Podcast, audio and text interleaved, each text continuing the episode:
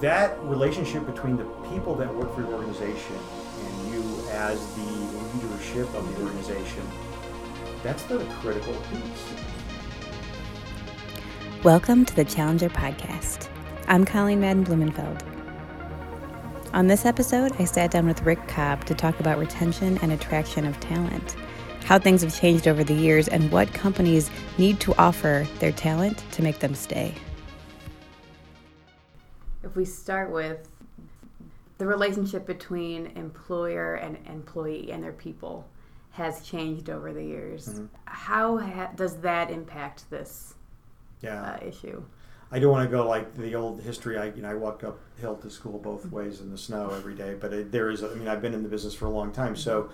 you know we had we had uh, way too many people doing work at one point. You know, in this in the '70s, uh, uh, even through to the beginning of the '80s we had layers and layers of management, right. and there was a lot of people that were really doing significant productivity.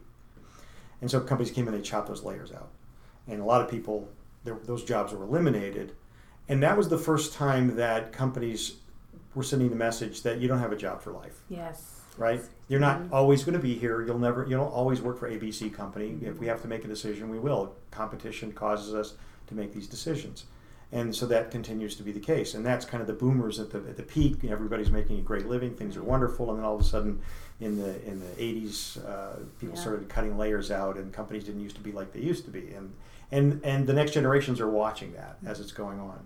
So that that relationship between the employer and the employee changed you know and you come in at the bottom you work your way up to the top and then you get the gold watch and retire and everything's great so as those layers go out and things start to change, then you, you go through another issue where the companies are trying to become incredibly productive and efficient. That's the report card from Wall Street comes out right. once a quarter. And so we go, we've got to be more productive. And we're, we're measuring productivity and we're measuring process and Six Sigma and all these things that were coming out. How can we be the most efficient we possibly can? And so automation comes in, outsourcing and offshoring the work is a big part of, of what happened during that period. And so now at the sort of the manufacturing uh, middle class and blue collar level, he goes, well, that's we don't have a deal anymore, right? Mm-hmm. We do, we don't really. I have no. I can't count on you. Yeah. Right. You don't necessarily care that much about me because you care more about making the company successful and moving the jobs wherever you move them. Uh, that doesn't that doesn't feel right. So there's that undercurrent of that.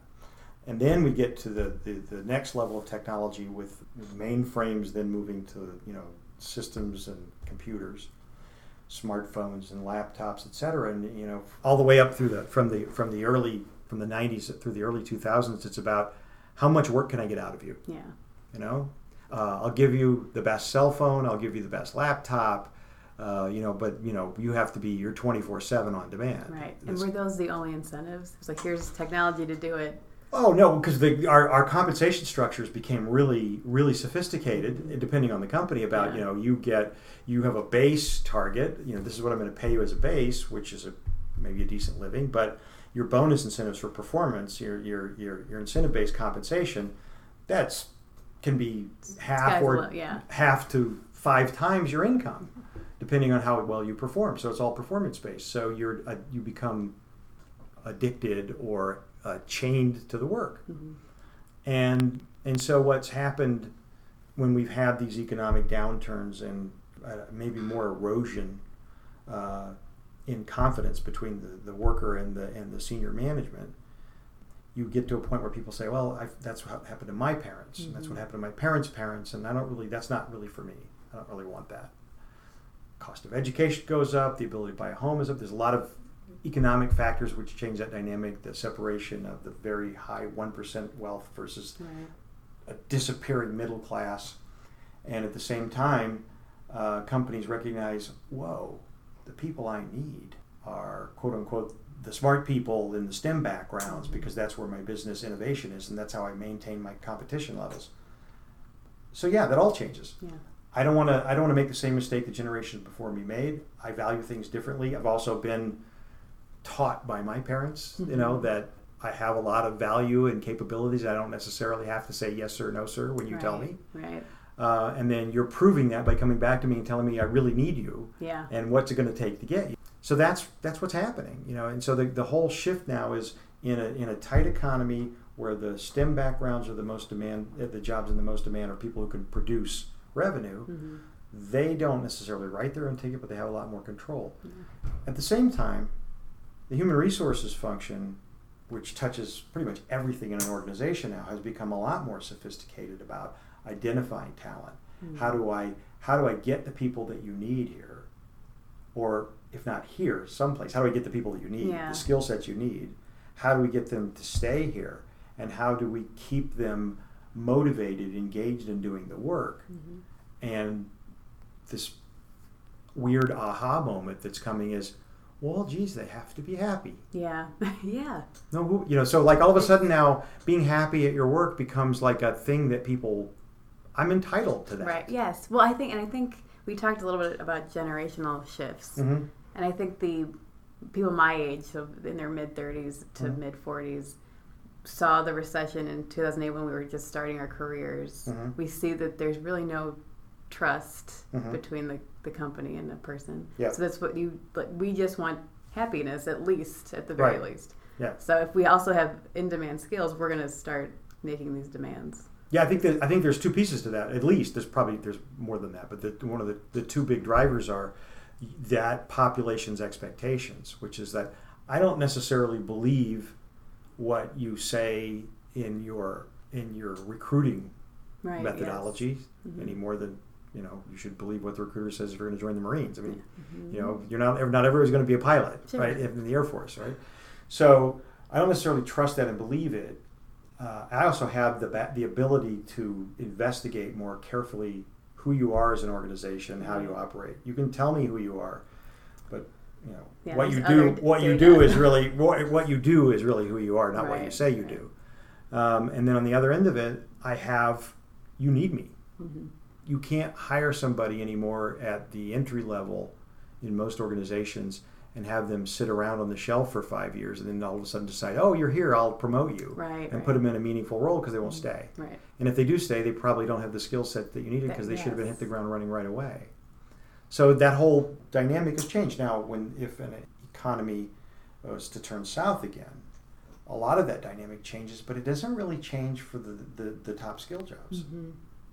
Right. All it, what that means is that the most productive, most important part of your organizations are even more important to keep.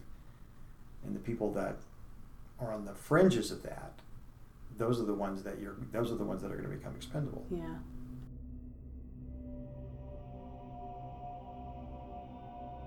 It's interesting.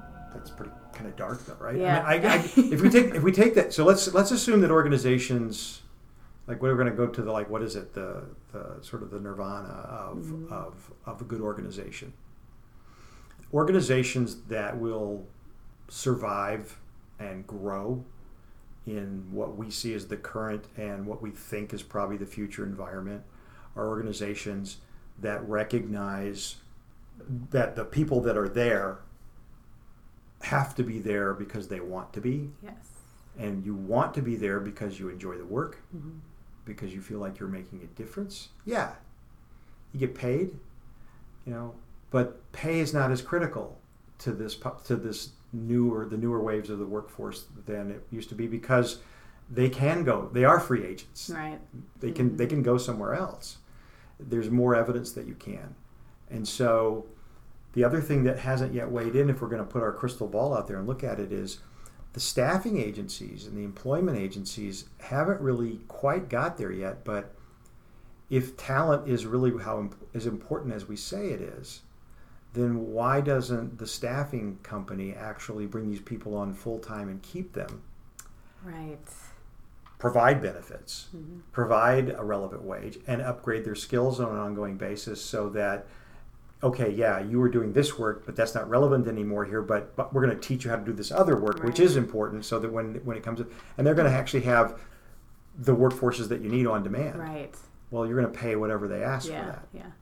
so we go back to the other thing we are looking at. It's like why is why are we now saying that if I'm a if I'm a really talented coder and I know I can go to the Silicon Valley and make X, and you know that and you want me, and I don't want to go to the Silicon Valley. I want to stay in Denver where I am. Mhm. Then you got to say I'm going to pay you Silicon Valley wages, Yeah. and you can stay in Denver if that's a trend, you know, I don't know that it. It seems like it is. yeah, right. Then it's it follows the other things that have changed about business.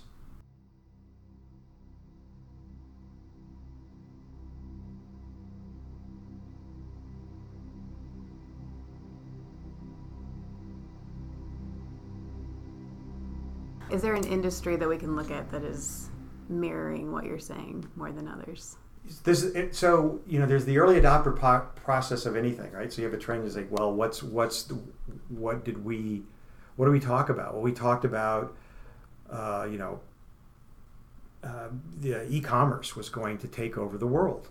I think you and I talked about Yeah, this before. Yeah. Well, So, so e-commerce, they say, "Oh man, that's that's the way the world's going to do business, and, and we have to get ready for that." And there are a lot of organizations that really did focus on that, but there's more infrastructure stuff like I'm going to build cell towers, and I'm going to build Mhm. cable, fiber optics cable systems, and I'm going to do this.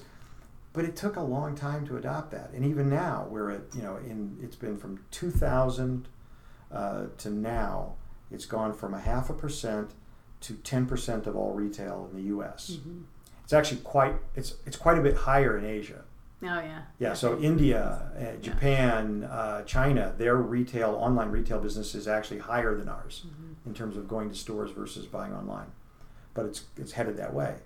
So you know, in the next decade or so, probably half of the half of the retail business is going to be online. Yeah. It took 10, 12 20, years for that, 20, 15 years for Mhm. that to happen. So let's say we're looking at this trend now with, with talent, saying that to keep talent, we're going to have to, we're going to have to unbundle it and disconnect it from the geographic location. If they're capable of doing work remotely and they can do the work that we want at the level, we're going to have to pay the wage they want, Mhm. and they get to stay wherever they want. Right. There's a lot of pieces to that. Mm-hmm. How do you make them yours? How do you keep them? You've got to connect them to the organization in some way that makes it feel like they're part of something. If it's comp, somebody can outbid you. Right. Always. Yeah. So why am I why am I as a valued member of the organization part of it? You can attach it to uh, stock performance. You can attach it to monetary reasons, but at the end of the day, I think for everybody, even those that are the most money motivated, money doesn't really Right. uh, Well, money doesn't it's usually Yeah. the people that you work right. with. You I quit a mean, boss, Yeah, right? exactly. But my boss is remote. Yeah. Okay. That's Yeah. an interesting Yeah. uh, aspect too. Yeah. So there has to be there. You know, if, as we talk about this, I don't even know that I, I don't have the answer. But you think about it, there has to be some sort of a unique way to connect people on an ongoing basis. And in fairness, I think you know our own organization has done a pretty decent job of that. Mhm. You know, we have uh, a very small number of people in lots of different locations throughout the U.S. And I think our secret has been certainly they're paid well, Mhm. but there's a tremendous amount of freedom Yes. but then we also bring them together and create a very cohesive Team type. team concept and a mission. Right, Everybody knows why they're yes. here. We're here to help. Mhm. We want to make you know we want to be successful. We want to make money, but we really like the fact that we're helping people. Right. Right. There's no end to that, Yeah. right? That's what that's what futurists like Sinek and uh, Lencioni talk about leadership. They say leaders don't lead. Leaders, the, if you're if you're a leader and no one's following you, you're taking a walk. Yeah, Right. right. So so so what a, what a leader should be doing is developing the talent around them and helping them be better. And I'm going to stay because my mentor slash boss slash leader has always she's always helped me be better at what I do, and she's Mhm. always given me new challenges Right. and I grow and I learn and I feel like I'm part of something here that I don't get elsewhere. Nobody else does it like here. Mhm. We've had people that left our company and come back because of that. Yeah. Because No, they get of a lot of boomerang Yeah. people. right. So you have people. I you know I, I thought the grass was greener and it's not, and I'm back because I really like it here because the culture fits. So it's that culture. There's another really interesting thing, and I'm going to get kind of neurosciencey on you. Um, she's excited. All right. All right, all right. Lay down. Start breathing. Count to ten backwards. No. No, so, um, what's really interesting about uh, how people become successful, and one of the studies they did recently, and it was an analysis of of basically mammal behavior with a focus on primate behavior, Mhm. but not even just exclusively human beings, but Okay. also, you know, chimpanzees and any sort of social systems that were at the at the primate level. One of the ways that a a an animal becomes an alpha in a social system is demonstrating empathy Mm. and generosity and a willingness to help others. Okay. Which It makes a lot of sense. well, it's a social system, so Yeah, yeah, yeah. It, even evolutionarily, you know, if you help other people, the chances are that the system is going to survive and Right, thrive. Right. So it just makes sense that in order to become a leader, you have to be that person. Yeah, yeah. There's Uh, altruism happening. In Yeah, it, altruism is, is almost a DNA Right. component, a function of successful social systems, right? So, and even like, uh, and I, I mean, bats, Mhm. you know, do it. Every every every every social system does that. But the part that is a little intimidating or discouraging is that once the alpha becomes the alpha, Yeah. the brain chemistry changes Mhm. in an alpha, and their ability to feel empathy is muted Mm-hmm. that relationship between the people that work for your organization and you as the leadership of the Mhm. organization that's the critical piece Yes. it's not money it's not location uh, it's about them being part of the mission and feeling like they're relevant Yeah.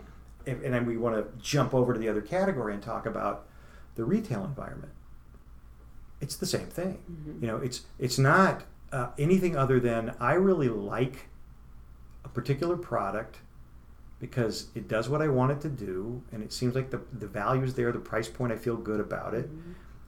It's not about how many times i went into the store or where i bought it Re- same same same day store sales in the future means nothing Right. Yeah. Yeah. how many people are in your building shouldn't mean anything. Mhm. How many people are in your building today shouldn't mean anything. It's like, you know, what are we trying to do? How well did we do it? And Right. who did the best work? And did we recognize them and let them feel good about that? And did we build that organization out? Which sounds like very uh, altruistic, but the reality is it's it's how people work. Right. And that's what's going to drive your growth and and profit. Well, if we if we if we say that e so e-commerce is changing the model, and if we say that e-commerce is going to force those who will survive to create a customer experience showroom, Mm-hmm. very much like Apple, Apple. Bonobos, Amazon. Many many companies are modeling that now. Mhm. Even the, back in the day with the big, the Best Buy model. You know, Right. all those. You go in there and you touch the products and you play with them. And this camera's broken because everybody's played with it 900 Mhm. times. But at least I went and I saw it and I Yeah. saw it and I want it. Now maybe I don't buy it for a year. Right. But if we have the technology to track that now, well, work is the same way, right? So if I go, if I work in an organization and I feel good about it and I feel valued, and I feel relevant, people are going to know that. Yeah, that's right. You know, why? Why do you work there? Mhm. What do you like about it? Man, they, they treat me like a human being. Yeah. I, you know, I get recognition for yeah, they, work they, that's they- good. I know I'm. I get to see- feedback. I get to see what I'm doing. Yes. I mean, I feel like when I do something, it, I can see that it pays off. Uh, you know, we, we have a mission. Our mission is not to improve shareholder value next quarter. Our mission is to whatever it is. hmm Uh, you know, and I know that Sinek talked about Apple's mission, which is to uh, to educate and to give teachers the tools to educate. That's a great mission because it doesn't Yeah. have an end. That's right. I mean, that's whole Sinek's point is there's no end. How do you how do you win business? hmm The game. Yeah, it's, right. it's an unending game, right? right. It's it's an it's an infinite game. It doesn't ever stop. I, we've talked about it enough. Maybe kind of get to the formula, right? Yeah, so right. so what is it? What's gonna what's gonna get them to come to work for me and do the work I need done? And then what needs to happen for them to like that and want to continue to do it? Yeah.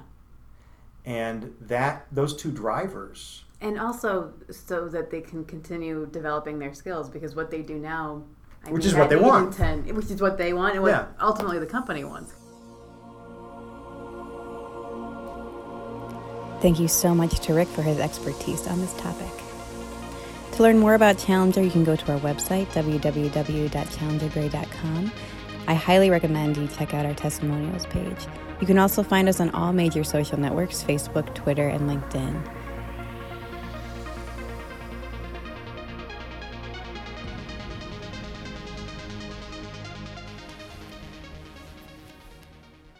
Also, at the end of December, we will be having our job search hotline. So please check out our social channels for more details. We really love this event. It opens up our expert coaches to um, the general public for our job search information. So stay tuned for more details. We'll have more details in upcoming episodes, and we always put out uh, details on our website. We look forward to hearing from you.